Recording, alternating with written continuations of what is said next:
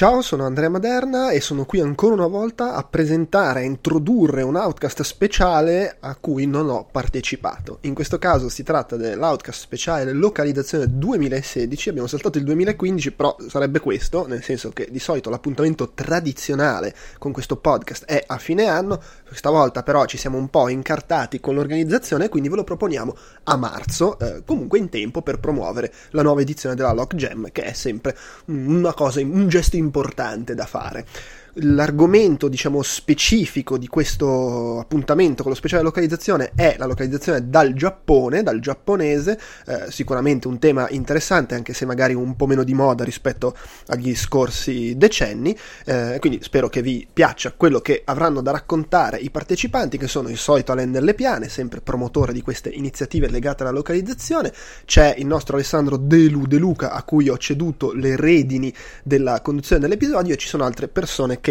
verranno introdotte poi all'inizio del podcast.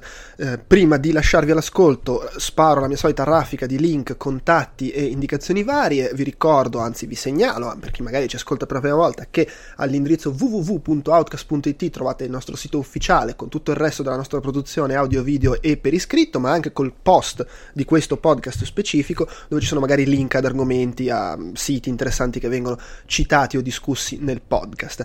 Vi ricordo inoltre che ci trovate su Facebook e su Twitter Twitter come Outcast Live e che su Facebook c'è anche il gruppo di discussione ufficiale dove potete venire a chiacchierare fra di voi e con noi. Si chiama Outcast, ma l'indirizzo insomma, è sempre Outcast Live.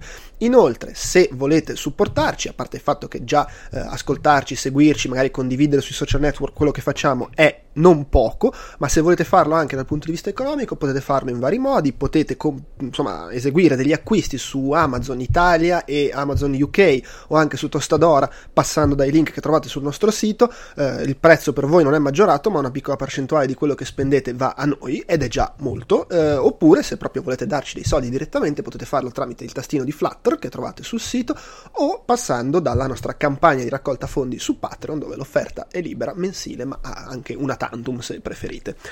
Direi che è tutto, ho detto tutto quello che c'era da dire, vi lascio l'ascolto del podcast, ciao e grazie.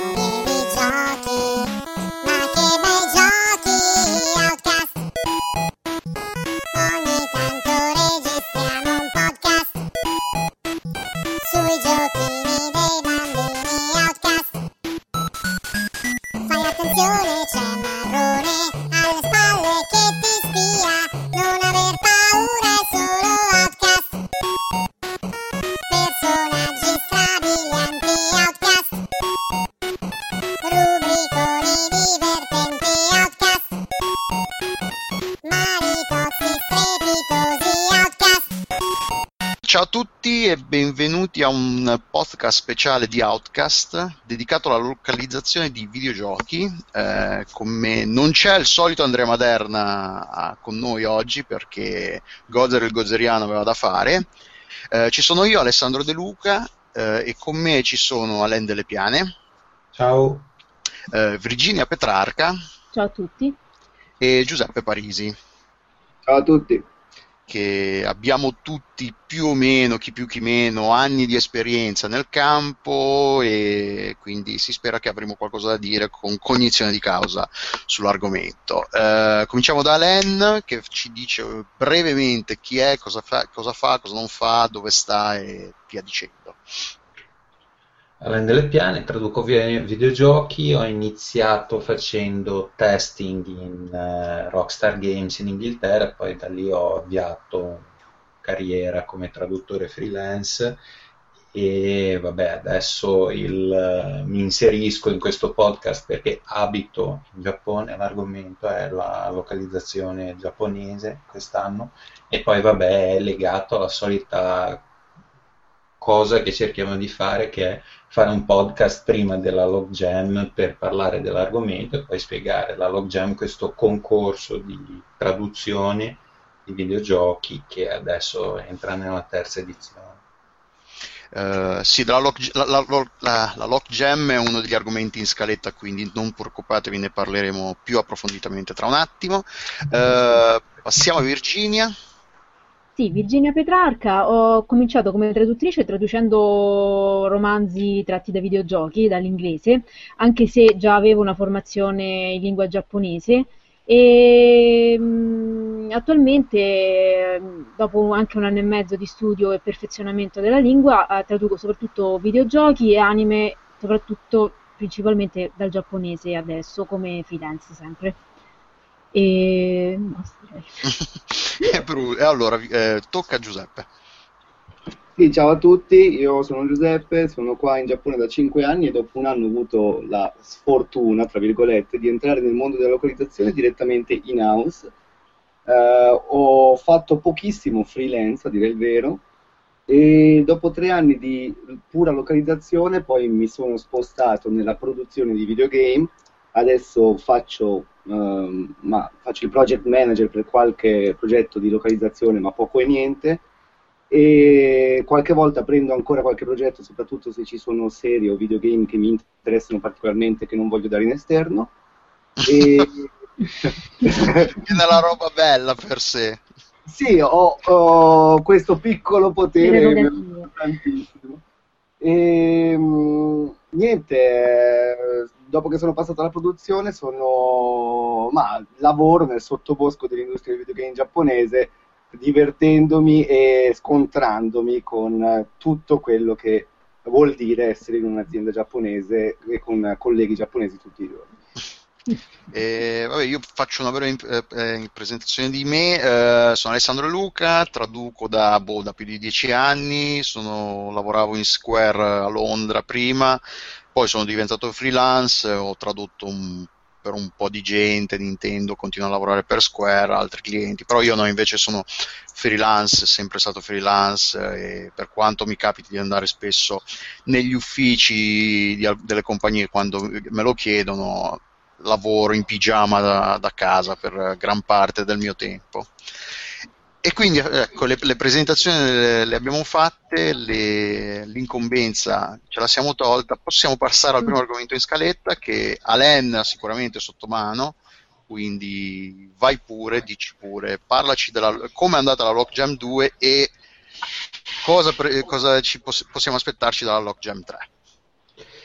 Uh, premessa importante, cosa cavolo è la Logjam per chi no, ancora non lo sapesse, è appunto questo concorso, c'è un sito che è logjam.org dove viene pubblicato un gioco open source gratuito, sempre piccolo e sempre studiato in modo che sia facile da tradurre e tutti quanti sono invitati, hanno due settimane per tradurlo al meglio delle loro possibilità, come dilettanti o come professionisti, c'è la separazione, mandi la tua traduzione per, nel nostro caso, l'italiano e ci sono diverse agenzie che ognuna uh, a livello individuale vanno a dire mi è piaciuta questa traduzione, mi è piaciuta quest'altra è un modo per eh, dare un po' di visibilità a questo settore ed è un'operazione completamente gratuita, sostanzialmente è per quanto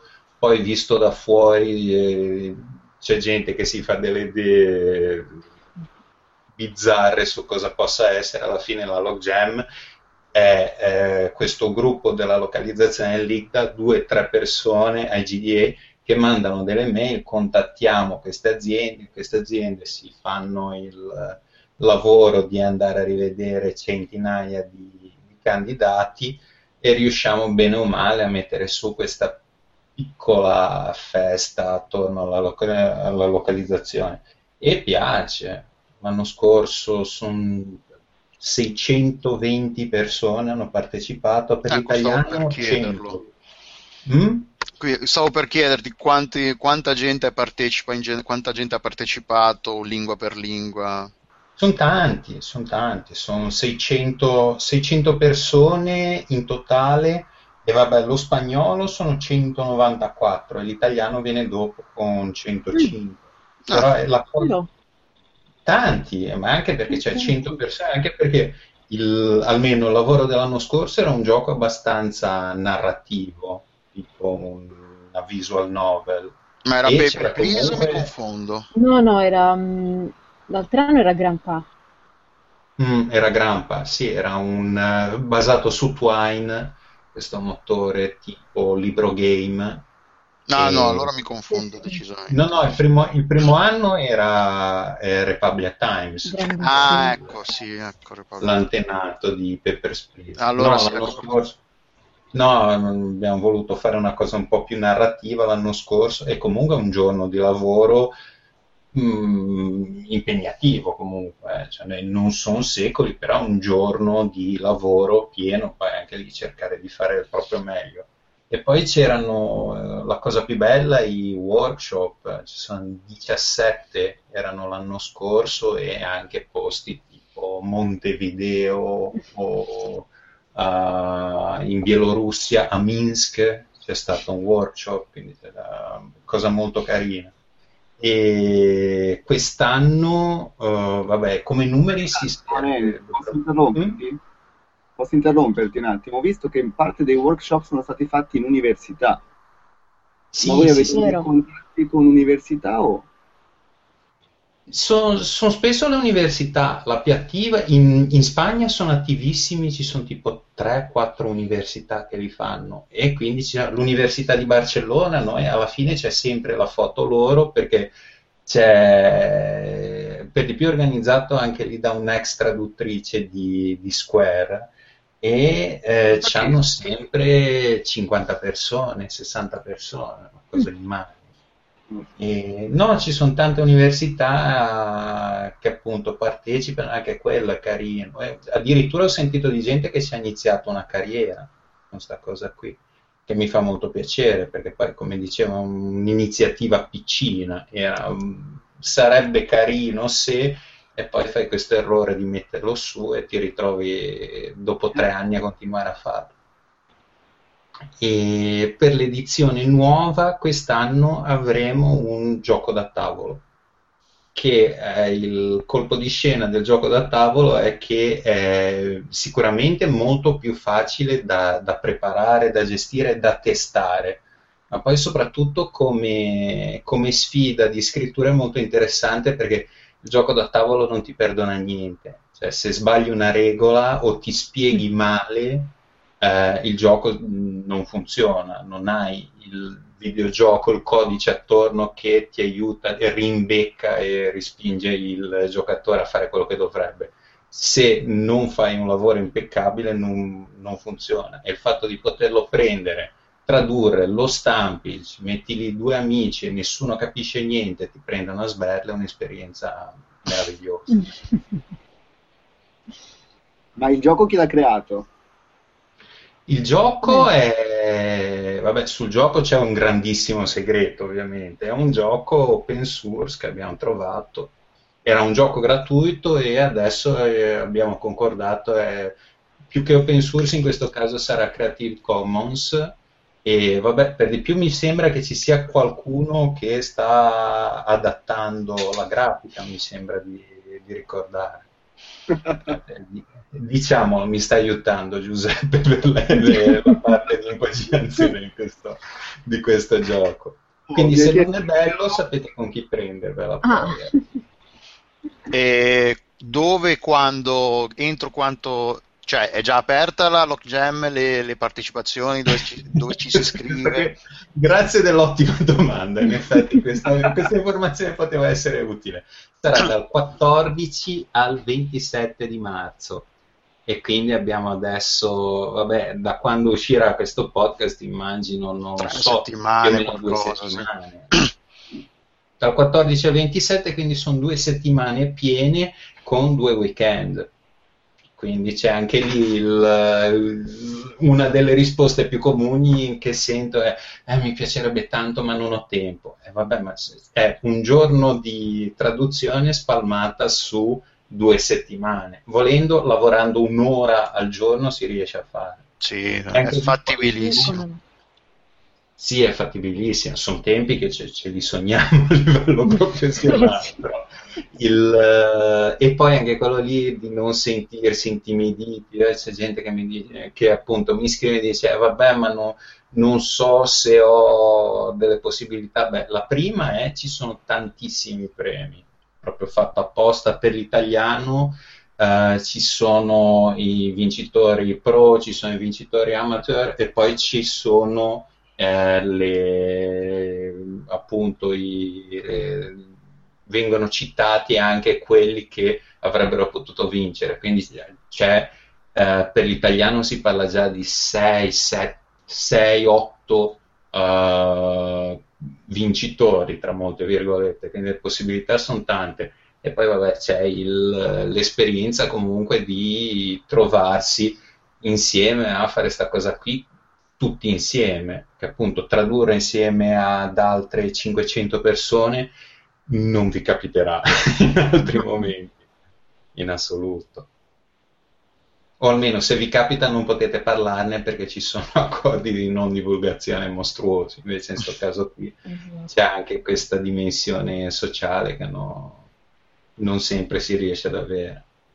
E per, comunque per partecipare basta andare sul sito della Lockjam che metteremo ovviamente poi quando sul sito troverete tutti i link. A partire dal 14. 14 di marzo sul sito appare il pacchetto di traduzione traducibile liberamente quando volete da lì al 27 dopodiché pubblicato e a giugno ci sono i risultati tutto gratuito benissimo serve, qualco, cioè, serve qualcos'altro? C'è qualche cosa, qualcos'altro da dire sull'argomento? Uh... No, direi che va bene, vi, vi ho annoiati abbastanza. Però. Vabbè, no, visto che ne abbia che una è la, è la, scusa per fare il podcast, approfittiamone, parliamone, però visto che se abbiamo finito, eh, passiamo al prossimo argomento in scaletta, che eh, la scaletta chi è che l'ha fatta? L'ha fatta tu, Alen, giusto? Quindi se, sì. se, se, troverete noiosi gli argomenti sapete con chi prendervela. Li ho pubblicati, ho pubblicati sul, sul, gruppo. Sul forum. Sul forum. Cioè, una parola che su Adcast non va detta, però sul gruppo ho pubblicato la scaletta e ne, ne, nessuno si è lamentato. Sì, alcuni comunque... argomenti sono un po' scelti da noi o comunque cose che magari di cui si parla spesso altri argomenti invece sono stati suggeriti dalla, da, dai lettori, da, dai fan. E quindi sì, vabbè, passiamo al prossimo. Che, che, è, che ne sapete voi di localizzazione di giochi giapponesi? E direi che più o meno tutti ne sappiamo qualcosa, direi, chi più chi meno, perché qualcuno di voi lavora solo con videogiochi con sviluppatori occidentali? No, direi. Eh, no, non esclusivamente, nel mio caso prevalentemente, però vabbè, ho lunga esperienza di titoli giapponesi, sia vabbè, freelance a livello di telelavoro, sia poi di andarci in house. Uh, vabbè, nel mio caso era appunto in Square poi sono stato il tester linguistico di Street Fighter 4 che è andato da, da DIMPS ai tempi e quindi vabbè, questa è l'esperienza mia. Che poi la domanda è un po', cioè, cosa ne sapete? Nel senso, vogliono sapere come ci troviamo noi con i giapponesi? Eh? Oppure sì, ok, possiamo, se la domanda è cosa ne sapete, ne sappiamo abbastanza, prossimo argomento. No, non penso che sia, che sia una cosa così no, triste. Vabbè, vabbè, per mettere, era per eh, chiarire, poi vabbè, adesso comunque l'abbiamo mi pare che l'abbiamo affrontata attraverso le, le presentazioni. Ci sono prospettive di vario tipo, sia in house come quella di Giuseppe, sia vabbè, freelance come, come le nostre eh, a vari livelli. Quindi sì, tra l'altro va, va, detto che necess- per lavorare con gli sviluppatori giapponesi non è necessario sapere il giapponese. Io per esempio mm. traduco un sacco tanti giochi giapponesi, ma il giapponese non so, perché comunque la scelta di, di tradurre direttamente dal giapponese comporta anche costi aggiuntivi per il, per lo sviluppatore, perché comunque il, il, il, traduttore giapponese costa di più perché comunque è più qualificato, è, è, ci sono anche, poi è anche comunque più difficoltoso perché adesso non so, però anni fa quelli bravi... Perché Virginia traduce dal giapponese. No, però mi auguro che sia pagato però... a parità di, di lavoro perché comunque comunque... Sì, cioè dipende dai casi, però il fatto è questo, è che effettivamente molto spesso, anche se tu sei giapponese, no, vabbè, ma tu devi tradurre comunque da... Cioè, c'è questo doppio passaggio per l'italiano, vabbè, poi magari ne parliamo meglio anche andando avanti, però molto spesso ti chiedono comunque di tradurre dall'inglese.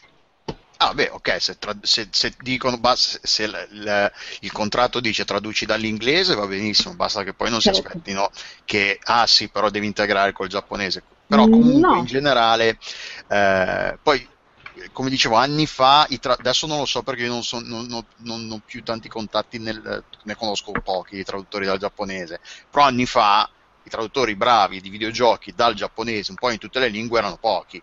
Quindi per gli sviluppatori trovarli eh, se quelli che- di cui si fidavano erano occupati era un po' un dramma perché comunque eh, trovarne di altrettanto bravi poi con i test e tutto il resto non è mai semplice. Quindi magari co- sul, eh, traducendo dall'inglese c'è più, c'è più, c'è più scelta c'è anche più Sì. concorrenza dal punto, di, Eh. dal punto di vista nostro però in generale è più facile trovare qualcuno bravo che traduca dall'inglese che non dal giapponese eh, poi vabbè, de- anche questo problema c'è anche per i traduttori dal giapponese all'inglese, che ce n'è di più, per dire, Matsuno con eh, quello di Final Fantasy Tactics e compagnia bella, non, tradu- non lavorava con nessun altro che, che non fosse Alexander O. Smith. Infatti era uno di quelli che si poteva permettere di...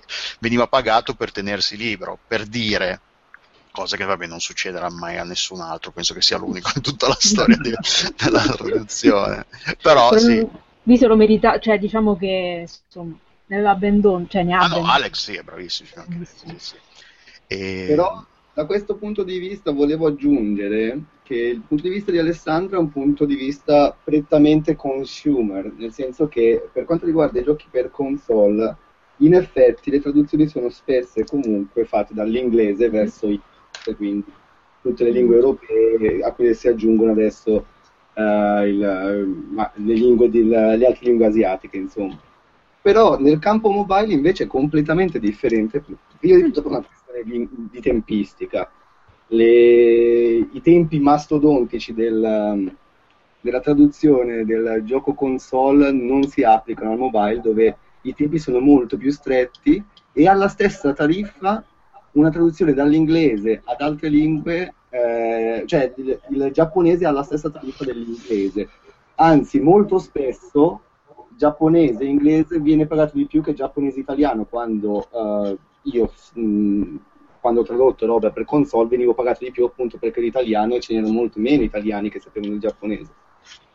Adesso per mobile le tariffe sono molto più basse e la competenza non è nemmeno vista come una qualità, quanto più la tempistica, il rispetto e poi vabbè, se l'utente capisce bene, non ci sono errori di grammatica, va bene così. No, no, ho presente come funziona Sì. il mercato mobile, purtroppo.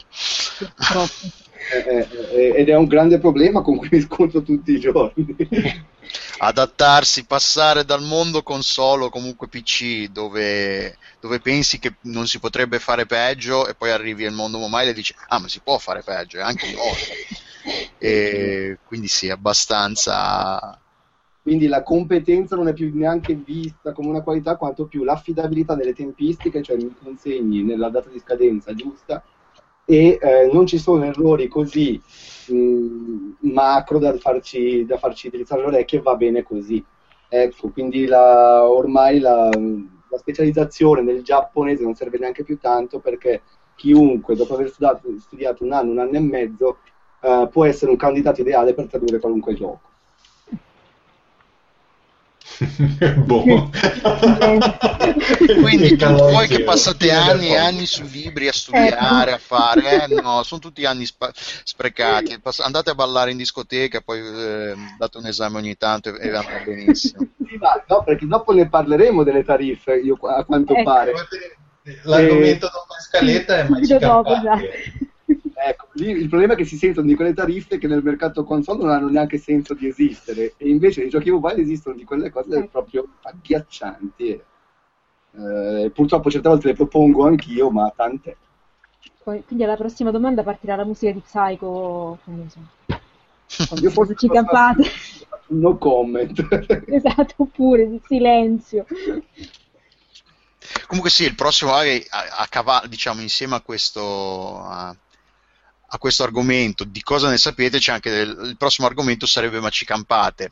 E, beh sì, ci campiamo perché comunque se siamo ancora tutti qua a farlo, immagino penso e spero che non sia per eh, abnegazione al, al, dovere o comunque senso del bisogna i, i, videogiocatori italiani meritano la localizzazione dei giochi non importa se io ci campi oppure no eh, comunque no eh, in generale ci si campa Uh, le tariffe, i tempi d'oro delle, della traduzione, ma un po' come in tutte le cose, perché comunque il, quello della traduzione non è sol- l'unico campo in cui i costi stanno, c'è sempre una, una corsa alla riduzione dei costi eh, a scapito di tutto, di tutto, il resto, che può essere tempi, qualità e via dicendo. Uh, però sì, ci, ci, campiamo più o meno bene a seconda del periodo, perché vabbè, io sono freelance. Eh, i freelance il lavoro va e viene, quindi ci sono magari periodi in cui ovviamente hai 8 milioni di cose da fare e poi i periodi in cui eh, non si fa sentire nessuno e lì eh, ci si arrangia e si vive di quello che si è messo in cascina nel, nel periodo. Bisogna, eh, bisogna, essere come le, le, le, formiche in pratica, mettere, via, mettere da parte nei periodi grassi e poi approfittare, godersi i, tempi, i periodi in cui c'è poco da fare. Però questa è la mia esperienza, sentiamo la vostra. Nessuno? Sì, no, beh, volevo, mi trattenevo prima di far partire il romanzo mio solito. Non so, Virginia, se volevi espandere. Um, guarda, io mh, mm, espandere, forse poi ne sai, puoi espandere meglio te, perché io per quanto mi riguarda sì, ci, cam- mm, ci campo, ma appunto poi bisogna vedere quali- la qualità di questo camparci, chiaramente, perché come, detto come stava dicendo Alessandro, eh, ci sono momenti di estrema magra e altri in cui magari non hai neanche il momento per goderti il weekend veramente e quindi devi accettare un po' questa, questa cosa, diciamo, secondo me. Ehm, però poi è anche vero che a camparci sono arrivata anche, uno ci arriva anche dopo, cioè devi farti un po' di, di rete, insomma, se sei freelance, per esempio. Direi che questo, su questo siamo d'accordo un po' tutti, i freelance qua. Beh sì, per forza, se non si conosce eh. nessuno è, è, difficile avere clienti, perché poi vabbè io ho avuto, il, ho avuto la fortuna di cominciare direttamente a lavorare con Square perché lavoravo con Square, sono passato a lavorare con loro com- come freelance e poi di lì ho conosciuto gente che mi hanno presentato ad altra gente, che mi hanno, che mi hanno fatto sapere di altri lavori e via dicendo. Però io se, sinceramente seriamente non ho idea di come uno che esce dall'università o comunque che decide mi piace fare le traduzioni e dove trovo lavoro sinceramente non saprei dove. Rivolgersi alle agenzie fare i test con le agenzie e sperare che incomincino a, da- a passarvi lavoro è l'unico consiglio che posso dare però... se, parti, se parti proprio da zero sì per forza perché c'è il, il, concorso che dicevamo prima, è un modo per aggirare esatto, esatto sì, secondo, sì. secondo me, e infatti a me quello devo dire è stata una, una grande cosa, cioè no, adesso non per, però mi ha aiutato tantissimo anche quello lì a fare rete con altri, con, a incontrare gente, insomma, a sì, perché, beh, perché poi alla fine non è che ci sia come dire, il circolo esclusivo, cioè alla fine se uno è bravo prima o poi entra nel giro. Il, lo scoglio grosso era quello di mostrare come. E quindi vabbè, questa storia del concorso permette, perché poi una volta hai finito il tuo gioco e quindi vabbè sì, ma cosa hai fatto? Ho fatto questo, glielo fai vedere. per di più ha un link, è un link online, quindi se ci mettono anche poco, si guardano il gioco e vedono un attimo come, come si trova.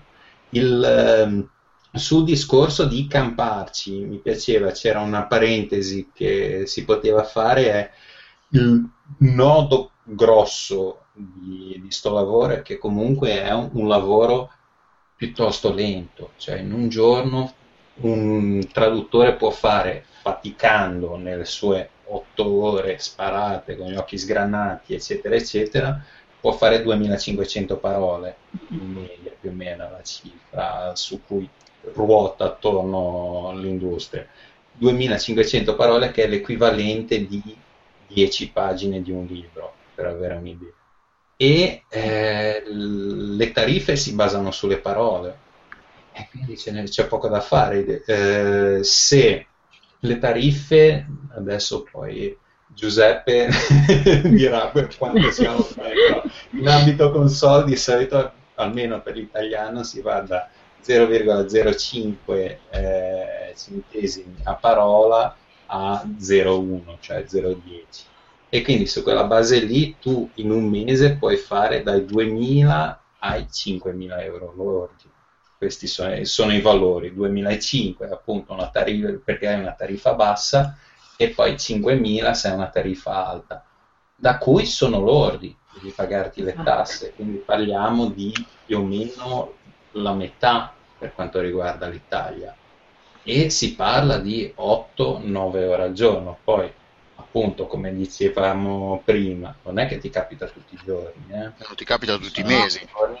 Eh, e quindi comunque questo va a pesare, poi devi fare le fatture, devi andare in banca eh, e quindi tutto questo si va a togliere. Cioè, sul giro poi una volta appunto partito con queste cifre ci si vive, però sono comunque, cioè, sicuramente la domanda ci si campa, ci si campa.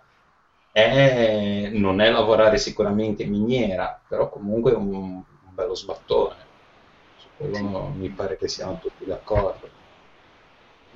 Sì, uh, per quanto riguarda la domanda ci si io purtroppo mi sento in colpa a dirlo perché sono sempre stato praticamente in house, uh, ho avuto due mesi da freelance all'inizio e, ed era nel momento della piccola bolla del mercato dei videogame giapponese del mobile, cioè i tempi di DNA, quando andavano fortissimo e sembrava che nessuno li potesse più fermare. Eh, a quei tempi cercavano tantissima gente, soprattutto che traduceva subito centinaia di migliaia di caratteri. Uh, io sono entrato in quel momento perché in due mesi di freelance i miei lavori sono piaciuti e quindi mi hanno preso direttamente. Uh, io ho sempre avuto uno stipendio fisso e preso qualcosa freelance da esterno.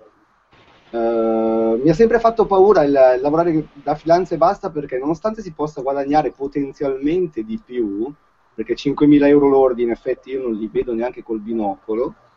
Uh, come dice... Come anche noi, eh, tranquillo. cioè, il potenziale, ecco, cioè nel senso, ci arriverò tra qualche annetto con gli scatti che possono esserci in un'azienda giapponese se non muoio prima per Karoshi.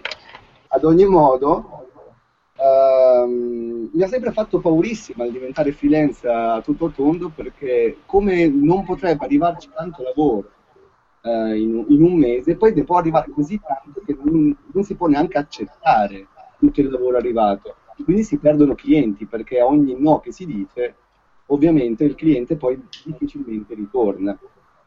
E questa è una cosa che mi ha sempre fatto molto paura.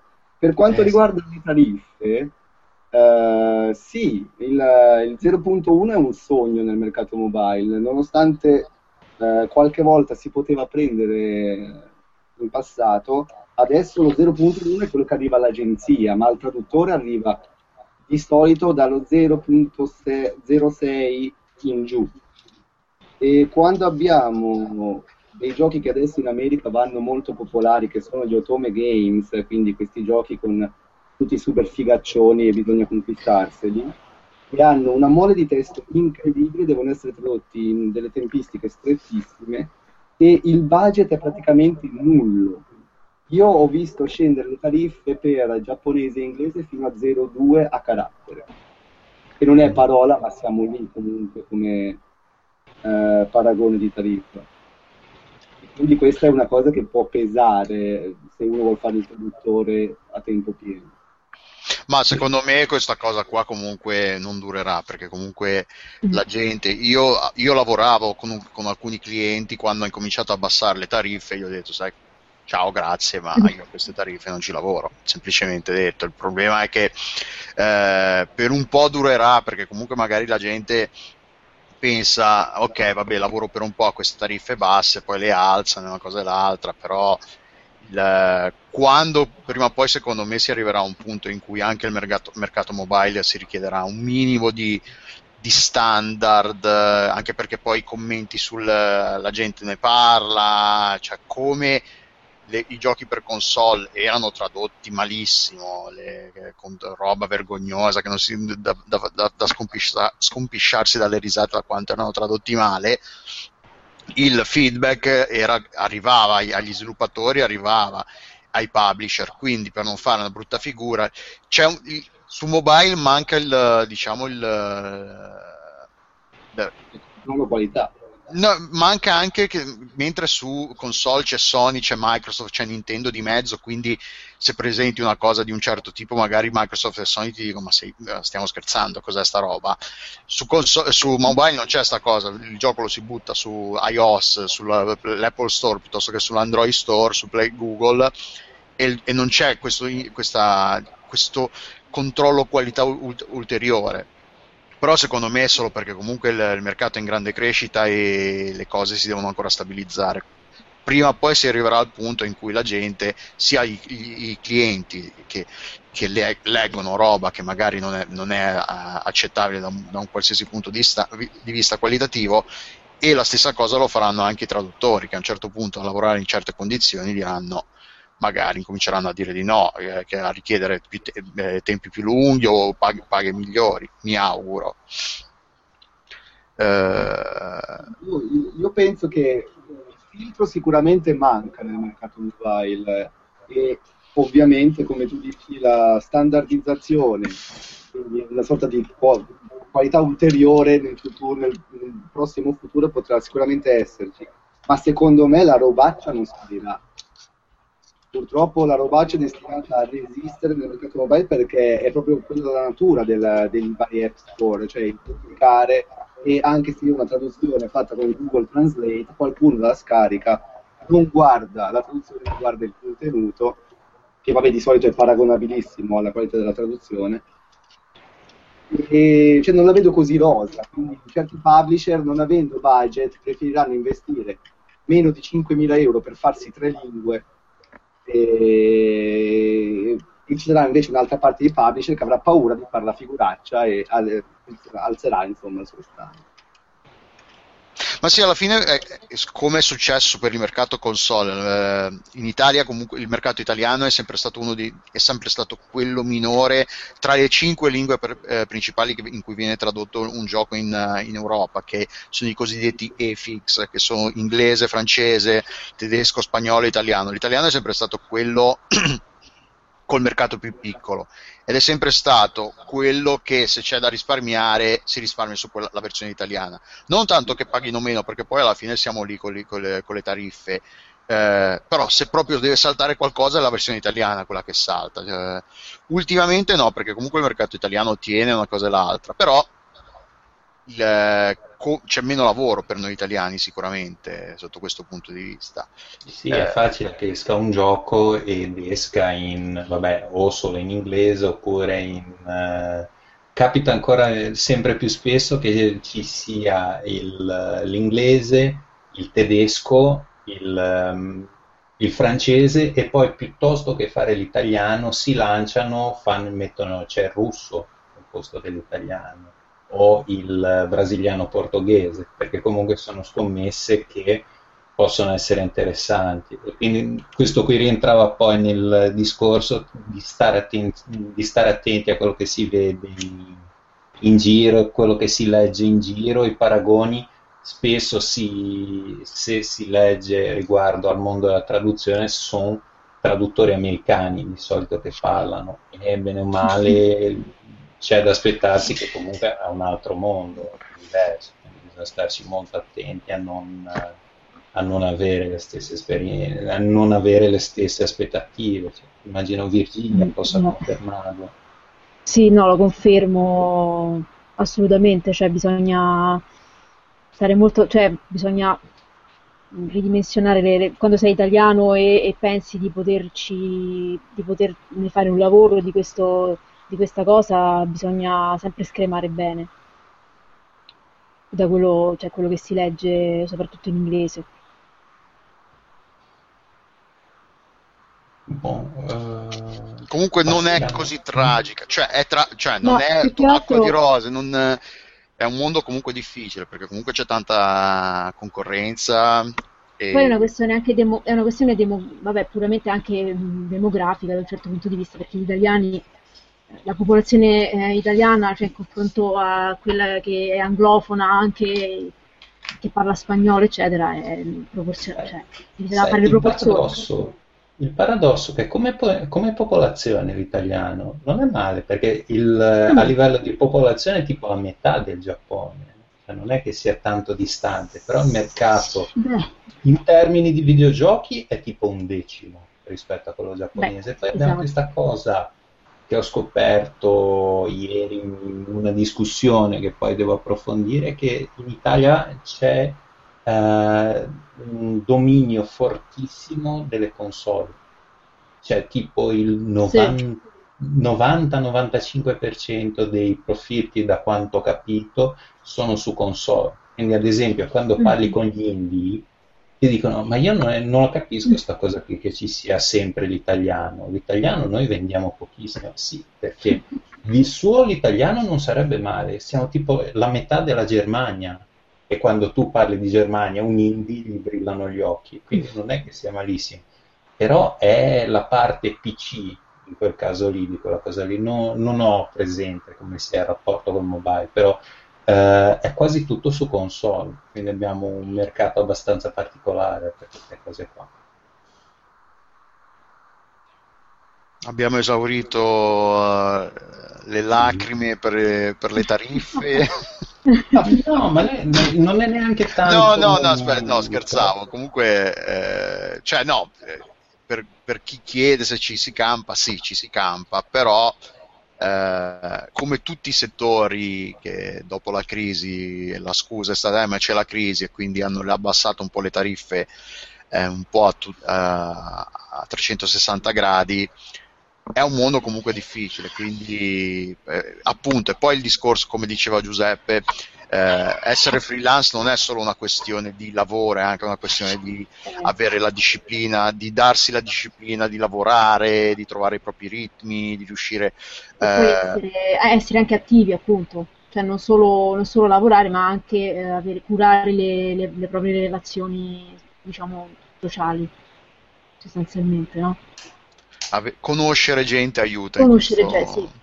Cercare i in questo clienti, insomma. campo, sì.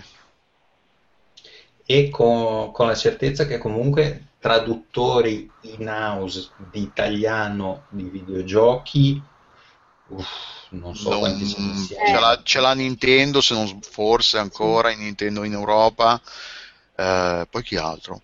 Boh, non mi viene veramente in mente Magari nessuno. qualche, qualche ditta che appunto si fa le- la localizzazione in-house, tipo vabbè, ditte tedesche, di mobile, queste cose qui, però immagino che comunque se uno vuole fare questo mestiere qui deve aspettarsi che sia... Di essere sì, proprio, sì, sì. Mm. Il posto fisso, non- non as- eh, se, se qualcuno ce l'ha, si contano veramente sulle, sulle dita di due o tre mani, forse. Siamo lì. Non penso che i posti fissi di, di traduttori di videogiochi italiani siano veramente, siano molti. Sì, penso, penso di sì.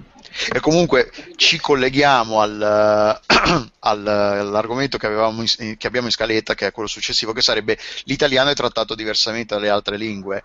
Beh, è trattato Sì, di- beh, diversamente. a questo punto qua abbiamo già Eh, fatto. l'abbiamo già detto, sì, eh, l'italiano è, trada- è trattato diversamente nel senso che sì, cioè, il mercato è più piccolo e quindi le aspettative di vendita, gli investimenti sono differenti. eh.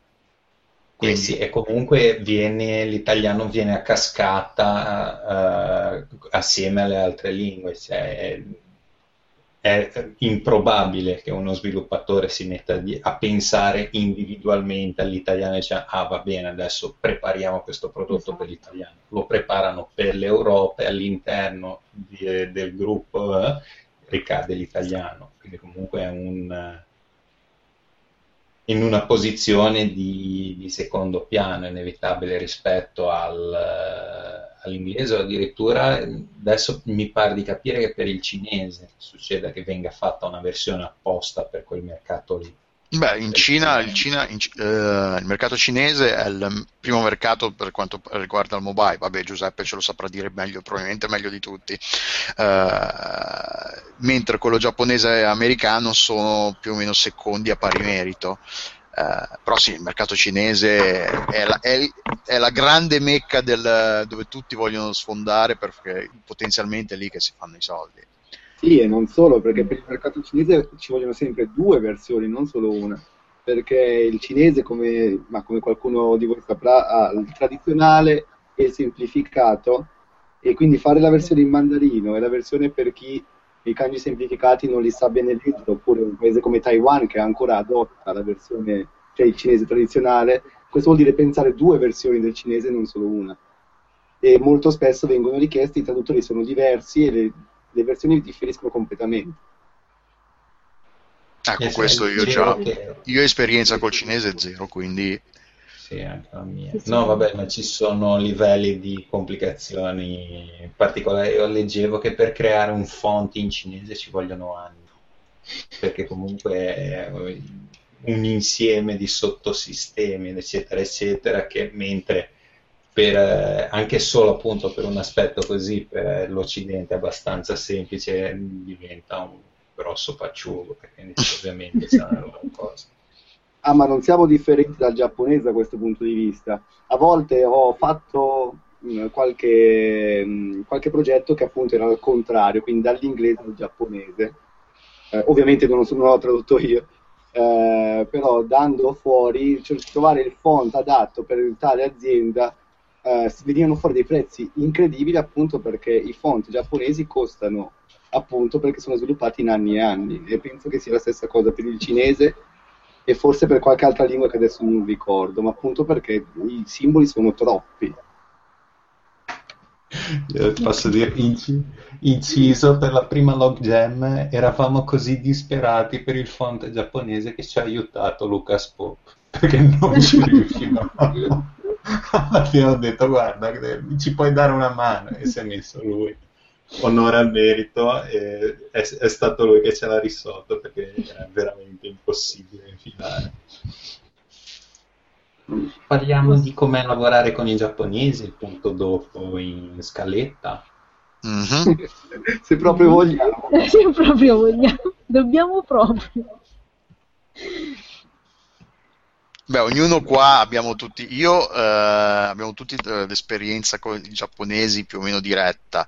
Io non ho mai lavorato eh, fisso in un'azienda fissa, nel senso che ho sempre lavorato da freelance con i giapponesi. Eh, ho lavorato sia da remoto, quindi avendo contatti via mail eh, o magari l'occasionale eh, telefonata via Skype per discutere a voce di alcune cose e poi sono stato per diversi mesi, cioè diverse volte per diversi mesi nel corso degli anni in, in, a Tokyo, in Giappone, nei, negli uffici.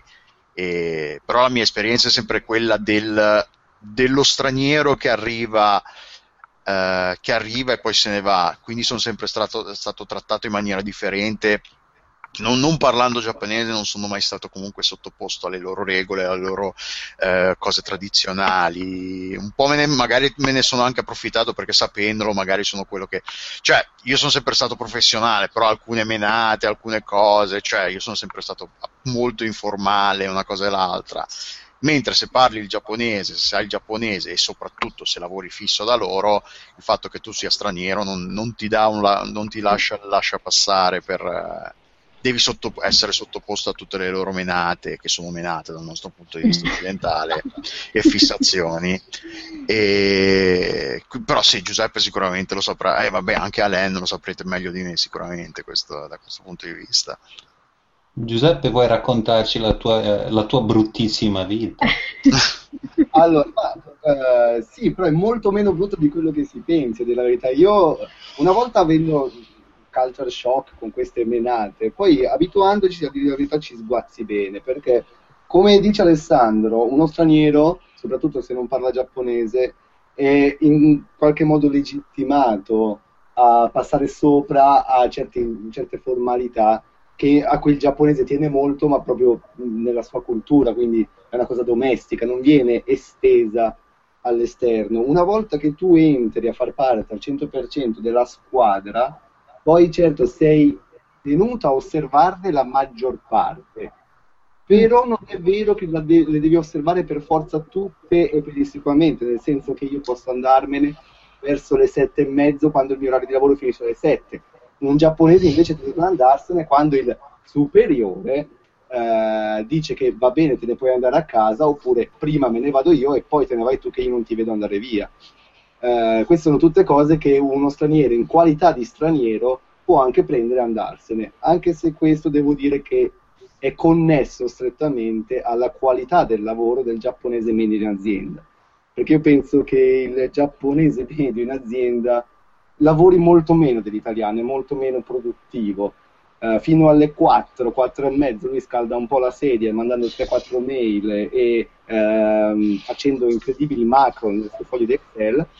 E poi uh, alle 4 e mezzo ha un boost eh, che gli permette di finire più o meno verso le 9 e mezzo, 10 il, la, tutti i task che aveva che erano lì pronti bene dalla mattina, li poteva fare, poteva addirittura finire alle 6 però lui no, però lui parte alle 4 e mezzo con questo boost incredibile e ricordo che alle 5 è il uh, momento in cui ci sono i maggiori suicidi in Giappone, questo forse è una strana finita.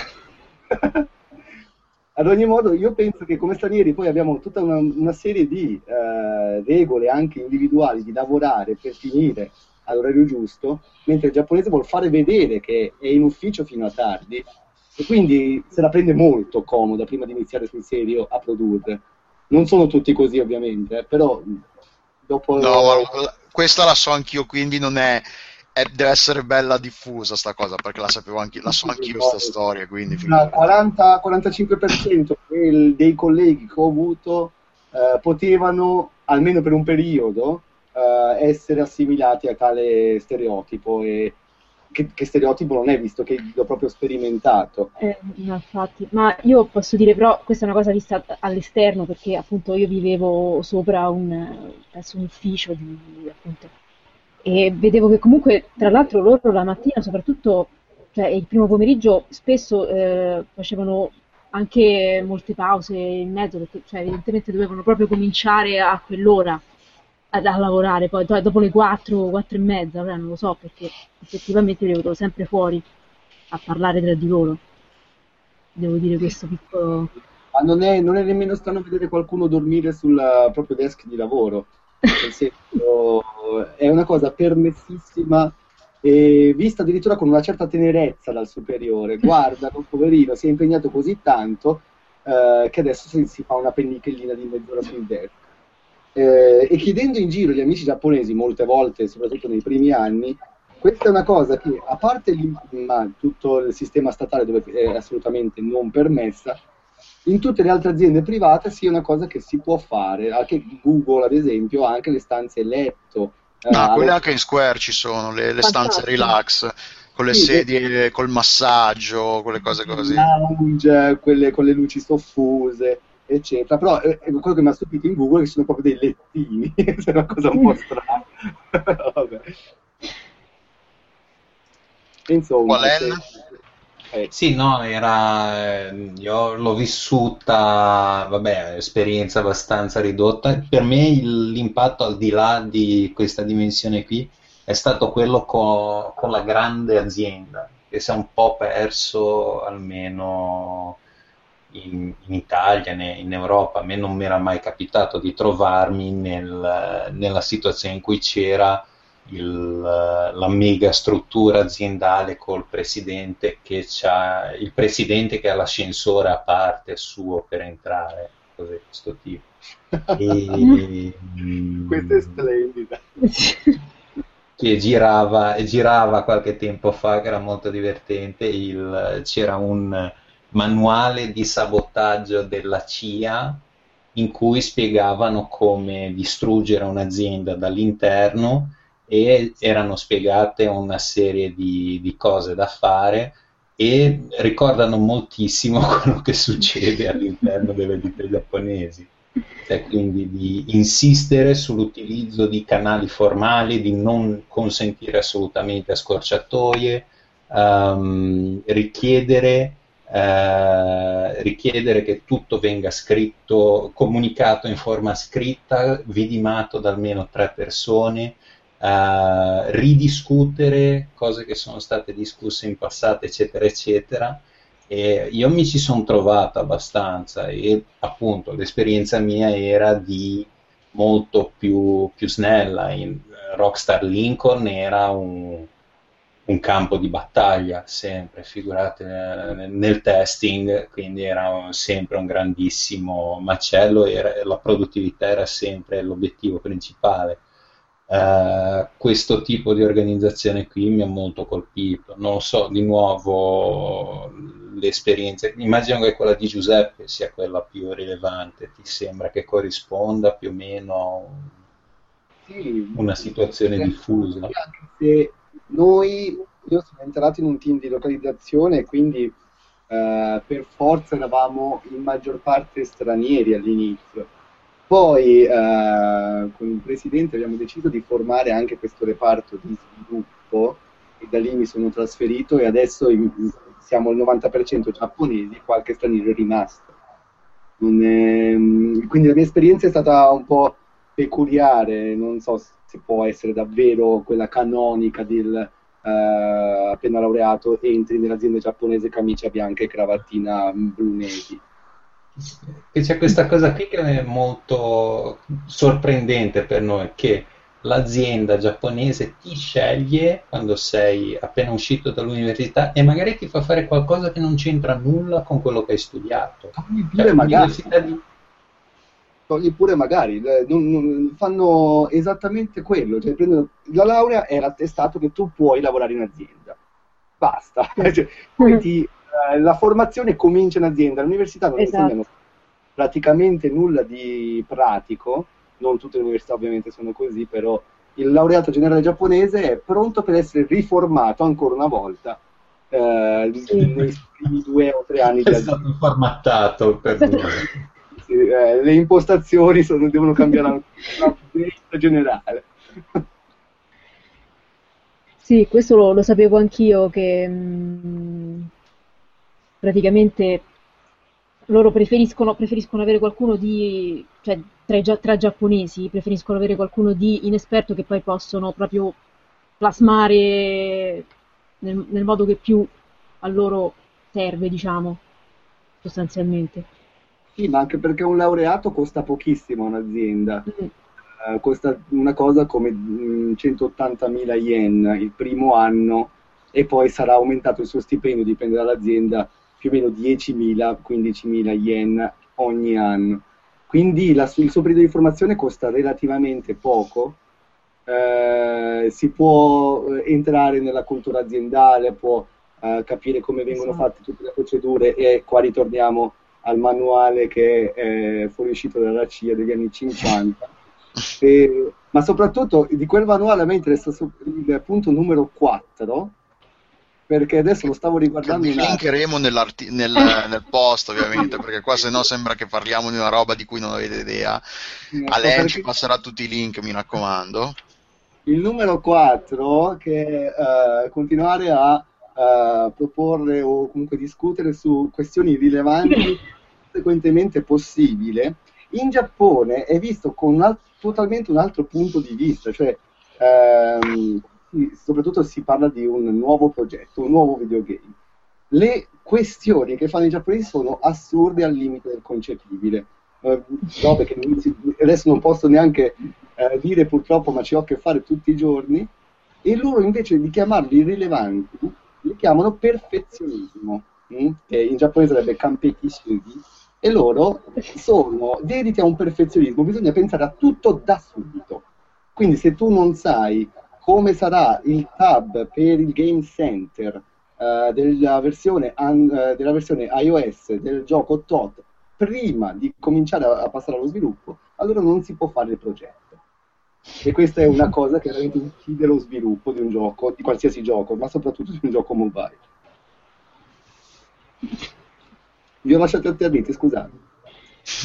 no, realtà... io sì, l'esperienza l'ho avuta, non, eh, eh, so come vanno le cose, dopo un po' ci fai l'abitudine e, e, e, prendi, e, prendi, con beneficio di inventario, ma infatti io so, probabilmente mi odieranno perché io so, sono uno di quelli che non risponde grazie a ogni mail che mandano, come fanno, come spesso succede con loro.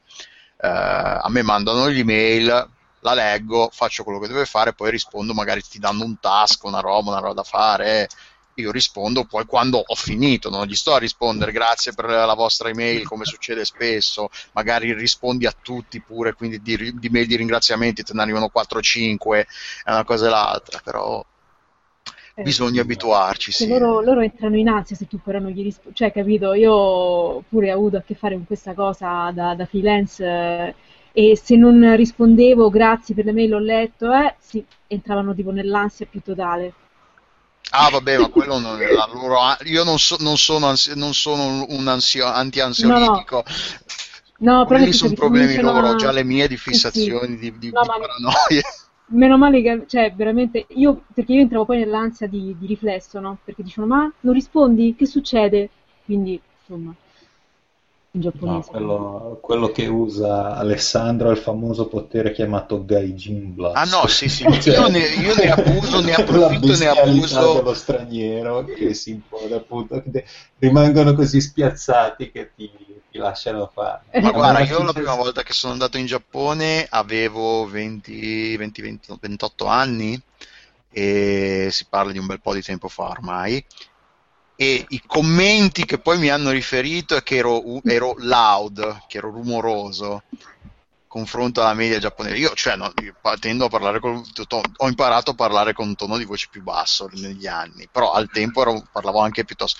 E comunque in un ufficio giapponese se dicevano sono tutti molto silenziosi, io parlavo a voce normale, quindi figurati, eh, quindi rimbombavo. Per, e poi vabbè, almeno gli uffici dove lavoravo io erano, sono sempre stati tutti a, con questi enormi open space con tantissimi cubicoli, eh, quindi alla fine se, sei, se stai parlando e parli un attimo a voce più alta, quelli intorno a te ti sentono, magari non ti sentono par- dalla parte opposta del piano, perché poi i grattacieli giapponesi tendono ad essere grandini, però eh, però sì, alla fine poi un po' te ne approfitti, un po', vabbè, poi un, per, un po' per educazione, poi vabbè, eh, prendi le loro abitudini fichissime, che quella di girare scalzi in ufficio è una cosa oh. comodissima, quella è fichissima e l'ho fatto subito anch'io ed è bello, proprio bello.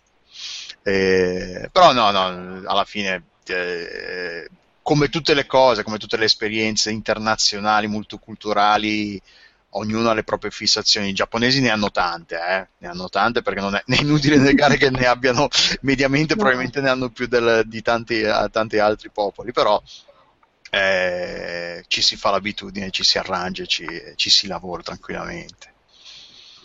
Se posso farvi ridere, ho appena risposto a una mail grazie della mail.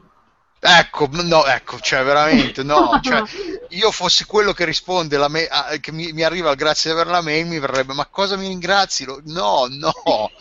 Ah sì, poi questa cosa dei giapponesi che ringraziano tantissimo, loro usano la stessa parola che, che assomiglia sempre, che vuol dire sia, che la usano sia per grazie che per, per, sì. per scusarsi a seconda del, del contesto anzi spesso ne- nello stesso contesto vuol, di- vuol, dire entrambe le cose, quindi, quindi, questa cosa del ringraziare e scusarsi è, è proprio insita nella loro cultura. Che io non parlando giapponese me ne rendevo conto perché aspetta, que- quello era nettamente un grazie, perché si è scusata per ringraziare o ha ringraziato per scusarsi? Cioè, No, direi che forse nella mentalità, non, so, non, lo so, ovviamente non posso dirlo con certezza perché non sono giapponese, però penso che non ci sia neanche questa distinzione, è proprio un, quasi un tutto unico, direi, questo su Mimasen, cioè che ah, sì, sia per, per grazia che per scusa. sono le due cose che si fondono, che hanno questa linea, questa linea che magari noi da, dal stranieri vediamo, questa linea di demarcazione tra le due cose che per noi sarebbero diverse, per loro probabilmente non lo sono, quindi... Ma dire la verità, io avrei anche una spiegazione intelligibile del sumimasen, inteso come sia scusa che grazie, ed è addirittura comprensibile agli occidentali. Però eh, quando facevo linguistica, eh, mi pareva di aver ascoltato una lezione dove il, si spiegava il sumimasen grazie al verbo sumu, che è finire. Eh, e quindi dicendo, mettendo la coniugazione in negativo, appunto questo Masen finale, eh, si dice non è finita e non è una minaccia. Vuol dire che mi, mi sdebito. È un dire eh, le sono in debito, no? Esatto. E quindi le sono in debito sia nel senso che di gratitudine, nel senso di quando ti devi scusare per qualcosa, ripagherò. Eh, o cercherò di, di insomma, ehm, ma sì, di, appunto di ripagare, di, di ridare quello che lei mi ha dato. Quindi può valere eh, in tutte e due le cose con un suono in debito. Sì, penso... Non so penso... è intelligibile, a me ormai che lo uso tutti i giorni lo, lo, lo, prendo come un... ah sì, ci sta, però poi boh. Io sono d'accordo con questa interpretazione, cioè... L'ho, l'ho, presa anch'io così, l'ho, l'ho, vista anch'io così alla fine. Siamo già altri due che parlano giapponese. e poi appunto, sì, no, poi appunto quando poi uno ci vive per più di... Sì, sì, si assimila parole. Ti rendi conto che... Eh. Magari ci crediamo noi, ma no, al simile Alessandro ci dice ma che cazzo stanno dicendo. eh, passiamo al prossimo argomento. Sì, vogliamo fare un argomento unico con sia tra il nostro e le segnalazioni di, appunto del, del gruppo Diciamo allora, facciamo così. Questo è un po' è un, sarà un, è un discorso, sarà, è un discorso generale sulle scelte di adattamento. Possiamo metterla così, vi sembra un, un titolo che come ombrello copre un po' tutto quello che, di cui stiamo parlando? Perché nella scaletta abbiamo sia la, una discussione sulle, presunte, sulle censure vere o presunte dei titoli giapponesi che vengono poi importati in, in, in Europa e comunque in Occidente e poi Paolo Gimondi che aveva chiesto eh, la nostra opinione riguardo le traduzioni italiane dei film Ghibli o Ghibli, Ghibri, Ghiburi. Ghiburi. E, purtroppo nessuno di noi guarda i film Ghibli, Ghibli in, italiano. in, italiano. perché io comunque quando mi capita di vederli qua o li guardo o faccio l'hipster fissato che li guarda in giapponese con sottotitoli in inglese o uh, direttamente doppiati in inglese a seconda un po' di come capita di solito più giappo- in giapponese non santo ho, ho fatto il record, ho visto uh, il Castello Errante di Aula, la televisione giapponese con l'audio giapponese più la parte per i non udenti. Non udenti. in cui ti descrivono quello che succede. E quindi cioè, noi dicevamo che è duro il lavoro del traduttore. Tu immaginati questo qui che si è dovuto mettere lì e spiegare in maniera razionale quello che si vede in un film di Ghibli. Ecco. E quindi lui diceva, in questa scena la protagonista è di nuovo vecchia. dopo, no, in questa scena invece è di nuovo giovane e andava avanti così tutto, tutto il film. Era meraviglioso, però sì, anch'io confermo che eh, in italiano non ho avuto modo di guardarli. Quindi, quindi non, andremo, non scenderemo nel, nel, merito delle traduzioni di, uh, del rispettato collega, come si chiama Cannarsi, non mi ricordo il nome, Girolamo forse mi confondo. Gualtiero, esatto. Eh, quindi non lo conosco di persona, non ho mai visto un... Eh, so, ho, io ho sentito di, per, eh, i commenti, quindi cioè, vanno presi col beneficio di inventario, non mi, sembra, non mi sembrerebbe neanche corretto dare opinioni sul lavoro di qualcun altro le, avendo letto i commenti di altra gente. In generale, comunque, le scelte di localizzazione, nel senso, nel momento in cui ci viene affidato un lavoro, è perché comunque chi ci dà quel lavoro si affida a noi, alla nostra professionalità e alla nostra conoscenza per qualsiasi questione che abbia a che fare appunto con le scelte linguistiche. Eh, a meno che non sia una scelta, come successe con Final Fantasy IX eh, una quindicina di anni fa ormai, eh, la scelta di localizzare Final Fantasy IX con i eh, dialetti italiani arrivò direttamente dagli autori del gioco, dagli sviluppatori che il gioco in, giappone- il gioco in giapponese era, aveva dialetti giapponesi eh, usati per vari personaggi e gli sviluppatori avevano chiesto se era possibile fare la stessa cosa per lingua- eh, le varie localizzazioni europee. Eh, quindi ovviamente in italiano fu furono scelti vari eh, dialetti eh, per far parlare alcuni personaggi, la stessa cosa accade, accade, eh, accadde in, eh, per la versione spagnola, francese, tedesca e via dicendo. Eh, questo è stato un caso, caso particolare. Negli altri casi generalmente gli sviluppatori e i publisher si affidano, a meno che non ci siano casi eclatanti, eh, generalmente lo, il traduttore ha una libertà di scelta più o meno ampia. A me non è mai capitato che mi dicessero fai questo o non fare questo. Magari se ci, ho dei dubbi particolari chiedo, sentite un po', vi va, vi va, bene se faccio parlare questo personaggio in questa maniera? Generalmente loro dicono sì, va bene perché non, cioè, per loro è, non, non, non, cambia assolutamente niente.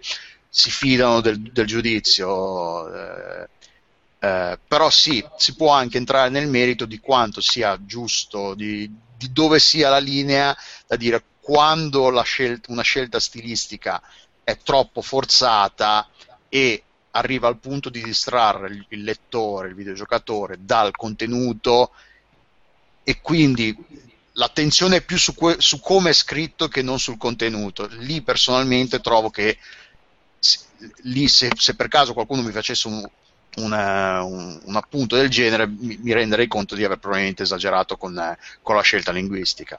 Uh, però questo era il, diciamo, il, questo è il, è il, punto. Adesso voi cosa ne penta, pensate, vostre esperienze, diciamo, e eh, via dicendo.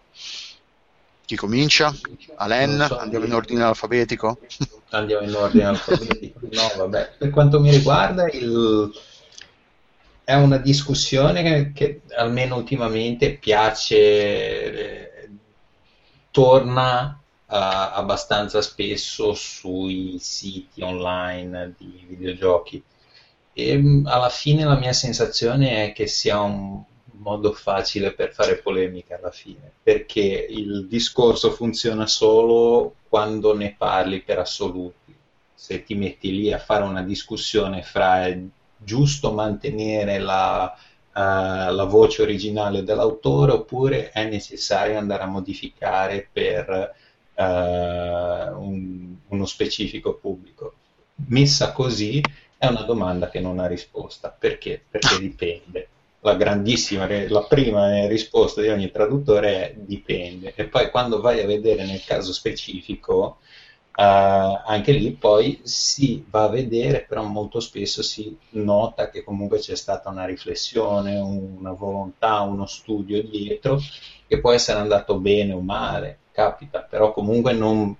Uh, quando vai a vedere nel caso concreto si, si, sgonfia tutto il discorso, perché alla fine quando non appena si va a vedere il caso concreto non è che ci sia tanto da discutere, ci sono ogni tanto è necessario cambiare e invece ogni tanto eh, si può preferire di andare sull'originale. Quindi mm, alla fine è una questione eh, che è, è, bello vedere la gente che si mette a discutere di localizzazione, però mi sembra che alla fine siano polemiche montate su, su su basi sbagliate molto spesso. Ah, qualcun altro? Io, eh, se dovessi, se potessi uh, trasportare il discorso dal videogame agli anime, io ne avrei di esperienze perché uh, nel videogame mi è successo poco, anche perché di opere così famose da scatenare polemiche non ne ho fatte così tante.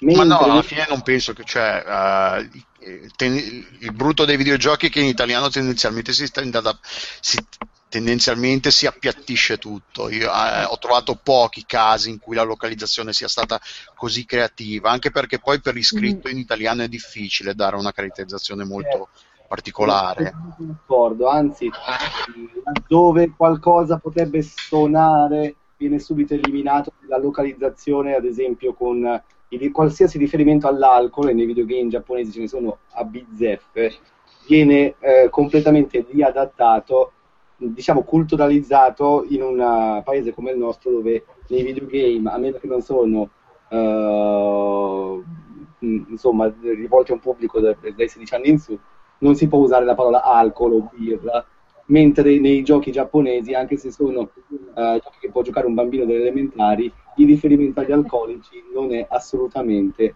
uh, visto come negativo. Uh, però volevo parlare di tutt'altro io, della verità. Volevo parlare degli anime e delle, poli- delle polemiche che si scatenano quando, ad esempio, c'è una serie che gode di popolarità in Italia e ha una storia di appassionati e nella traduzione il publisher o la casa editrice ti chiede di appunto adattare e di essere in linea con eh, tutta questa sua storia, quindi di cercare di abbracciare il maggior pubblico possibile, usando quindi tutte le scelte di adattamento che eh, negli anni 80 o negli anni 90 potessero essere state fatte, e poi ci si scontra sui forum o sui siti specializzati con i puristi che non accettano nient'altro che la versione originale, il nome traslitterato esattamente così, quindi anche con tutte le consonanti eh, sfasate, perché appunto non può esprimersi se non a sillabe. Eh, e quindi cioè, nel senso, uno si, si sente anche in colpa perché non fa piacere l'opera a certi appassionati perché deve, è costretto, perché alla fine noi stiamo prendendo un lavoro, quindi se il cliente ha delle esigenze uno può anche cercare di negoziare, ma no, è così, è così, lo fai mm. e quindi eh, non puoi cambiare i nomi o non puoi eh, andartene fuori dalle direttive anche perché sennò perdi il lavoro. e quindi mi è capitato molto di recente, tra l'altro, di aver avuto un sacco di critiche da uno zoccolo duro di appassionati per uh, aver mantenuto dei nomi di un adattamento storico che non si doveva fare. Questa è una, un'esperienza che non è proprio inerente ai videogame, ma è inerente tra la traduzione e il Giappone. Virginia?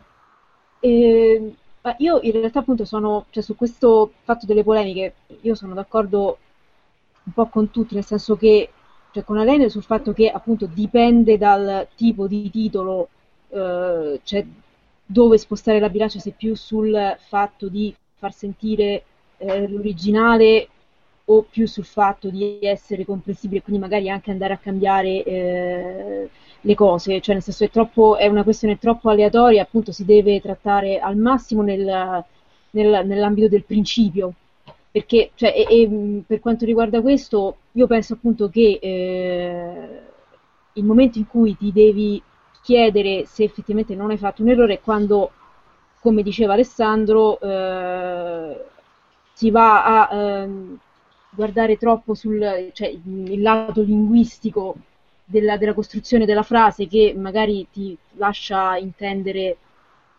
una traduzione, un originale in un certo modo, non ti fa, ti, ti distoglie da, da, quello che si sta dicendo effettivamente nelle, nelle frasi.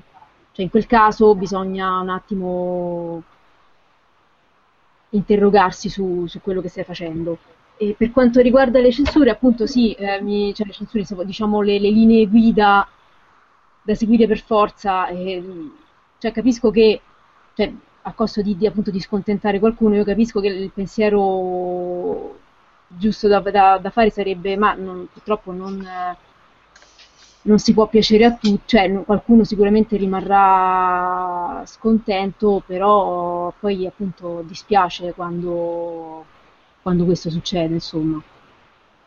Ah, sì, ma su quello lì non ci piove, c'è il... Cioè mi, mi, mi dispiace, cioè, eh, effettivamente dispiace vedere che qualcuno ti critica per una cosa che non hai potuto controllare tu. Sì, che sì, poi sì, succede questa cosa, perché pe- pensano, molti pensano che magari cioè, eh, sei tu che, che decidi tutto, anche la traslitterazione dei nomi, mentre invece il traduttore ha dovuto solo seguire delle linee, delle linee guida, io questo pure lo, lo farei presente. Sì, c'è anche in questi discorsi c'è sempre la, la prospettiva falsata che il, esatto. ci siano traduttori onnipotenti che hanno la possibilità di fare esatto. e disfare.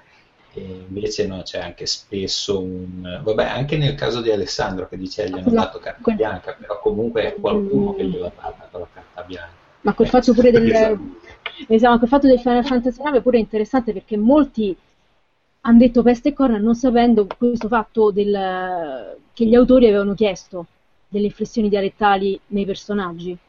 E molta gente critica i traduttori, per esempio italiani, che hanno fatto questo lavoro non sapendo questa cosa.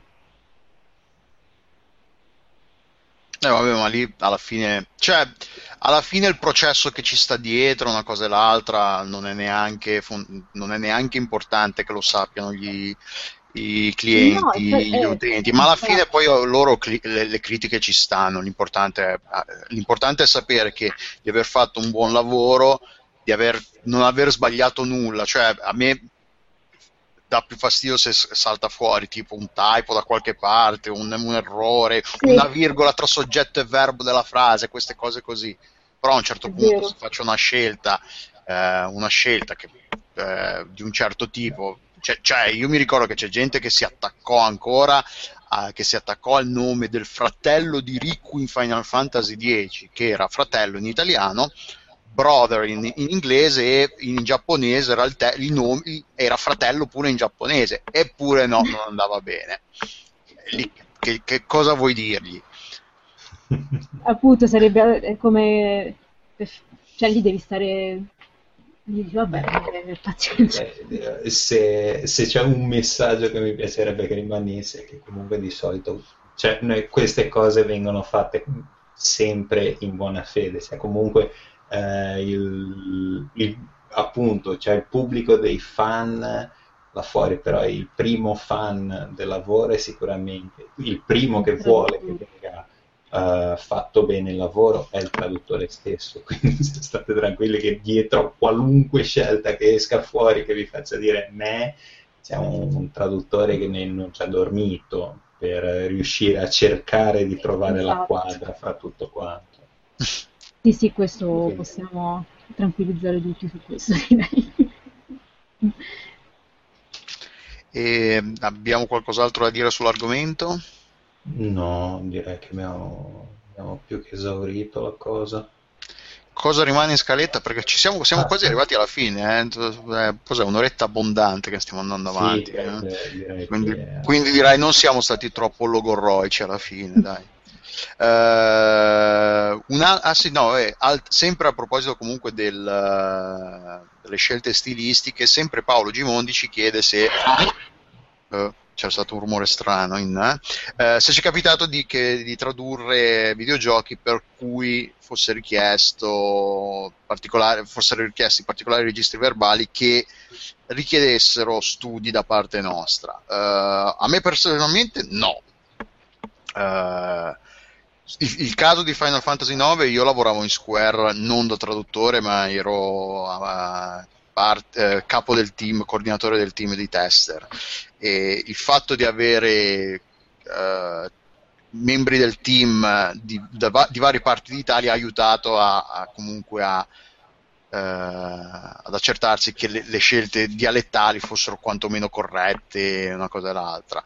Però se per caso mi succedesse di mi chiedessero di, di localizzare una cosa del genere, probabilmente dov- dovrei documentarmi, sicuramente sì, eh, per, per, quanto possa far finta di, di l'accento romano quando, e farlo terribile, mi dovrei documentare, magari veneto piuttosto che siciliano per forza. Eh... Mi è capitato, me mi hanno imposto gli accenti una volta, un progetto, addirittura eh, abbia, c'è stata un'estensione del budget per poter fare gli accenti perché era un lavoro in più rispetto alla traduzione. Quello che abbiamo fatto noi è furbescamente abbiamo usato pochissimi accenti italiani e siamo andati sugli accenti stranieri perché eh, la distanza è maggiore, che sembra una, la palissiana, però. Più vai a, appunto vai a fare un accento romano, puoi fare, un romanesco non lo puoi fare in maniera superficiale, deve essere molto dettagliata o stai facendo una caricatura. Se fai un accento uh, svedese, mh, mm, non è che un paio di, di, accorgimenti, un paio di puntini qua e là, un paio di, un paio di sbarre qua e là e hai dato quest'idea di Svezia senza aver sostanzialmente cambiato nulla. mm, sono cose che si possono fare a precisa richiesta e in un contesto che, le, che lo richieda. Quello lì era un, un titolo che, in cui ci poteva stare, chiaramente. Poi di nuovo ce l'hanno chiesto e quindi noi abbiamo obbedito. E comunque il, la risposta del pubblico è stata positiva. No, non posso dire che cos'è. ce ne rimaniamo così. A me è capitato con un'app musicale per, uh, di, che, ha, ha, che, per la quale mi sono dovuto documentare. Era un'app di. di uh, cos'era? Ah, sì, era una roba che aveva a che fare, che disegnava a suonare la chitarra. E, ah, sì, ed era molto tecnico sul, sulle, sulla terminologia usata, quindi mi sono, cioè, ho chiesto ad amici che suonano la, la chitarra eh, la, magari i nomi delle posizioni delle dita, eh, tutte queste cose. Lì mi sono docu- dovuto documentare. No, vabbè, un po, di, un po' di ricerca si fa sempre. Si fa sì, sempre. sì, poi era un'altra roba musicale, era un, era un tipo un app, app mixer di, una sorta di, di, studio di registrazione portatile, anche lì mi sono dovuto documentare, perché poi in, in, questi campi qua capita spesso che tanta roba rimanga in inglese, anche in italiano, però giusto per assicurarsi che eh, questa, è in italiano, qual è il termine italiano, qual è il termine inglese e, e, e, e non capita spesso che come è successo ad Alain che ti paghino in più per queste, ricer- per queste ricerche no ma è successo solo cioè, quella volta esatto è stato prima e ultima volta però lì ovviamente io gliel'ho detto, eh, non aspettatevi di che, che, traduco la stessa quantità di parole se per ogni termine ci passo mezz'ora magari a cercare su internet la terminologia giusta, per dire. Eh, quindi gliel'avevo detto, quindi lo sapevano. Non è, non è stato un problema, però sì, può capitare. Nei videogiochi no, non mi è mai successo. Virginia, Giuseppe? Io penso di aver avuto problemi sugli sportivi, ma perché non sono sportivo di indole, tipo del baseball, non ne sapevo nulla. La prima volta che mi è arrivato un gioco di baseball, sono dovuto andare a scartabellarmi uno, due manuali online, uno in inglese per capire le regole, uno in italiano per capire come queste regole venivano espresse. Eh, però di- direi che è più mia ignoranza che una, una particolare richiesta dal cliente e poi non si parla di registro verbale, ma più che altro di lemmi. Sì. Infatti anche a me è capitato, sì, cioè, ma, ma, un paio di volte di fare cose fuori dal mio ambito, che, che sia, ovvero sia cose sportive che sono completamente fuori dal, dal mio ambito, diciamo, ovviamente lì ma la ricerca è una parte intrinseca proprio del, della traduzione, che quando magari sei più ferrato, però proprio di cose per cui bisognasse documentarsi e studiare molto per un particolare registro non, che non sia tecnico, un registro linguistico non mi è mai ancora capitato, però mi piacerebbe questo, devo dire. Registro no, però. Per, eh, il, più bel, il, più bel, lavoro che abbiamo fatto così era per Papers, Please, che, abbiamo, che questo qui l'ha fatto, non l'ho fatto io quel lavoro lì, l'ha fatto Matteo Scarabelli del team.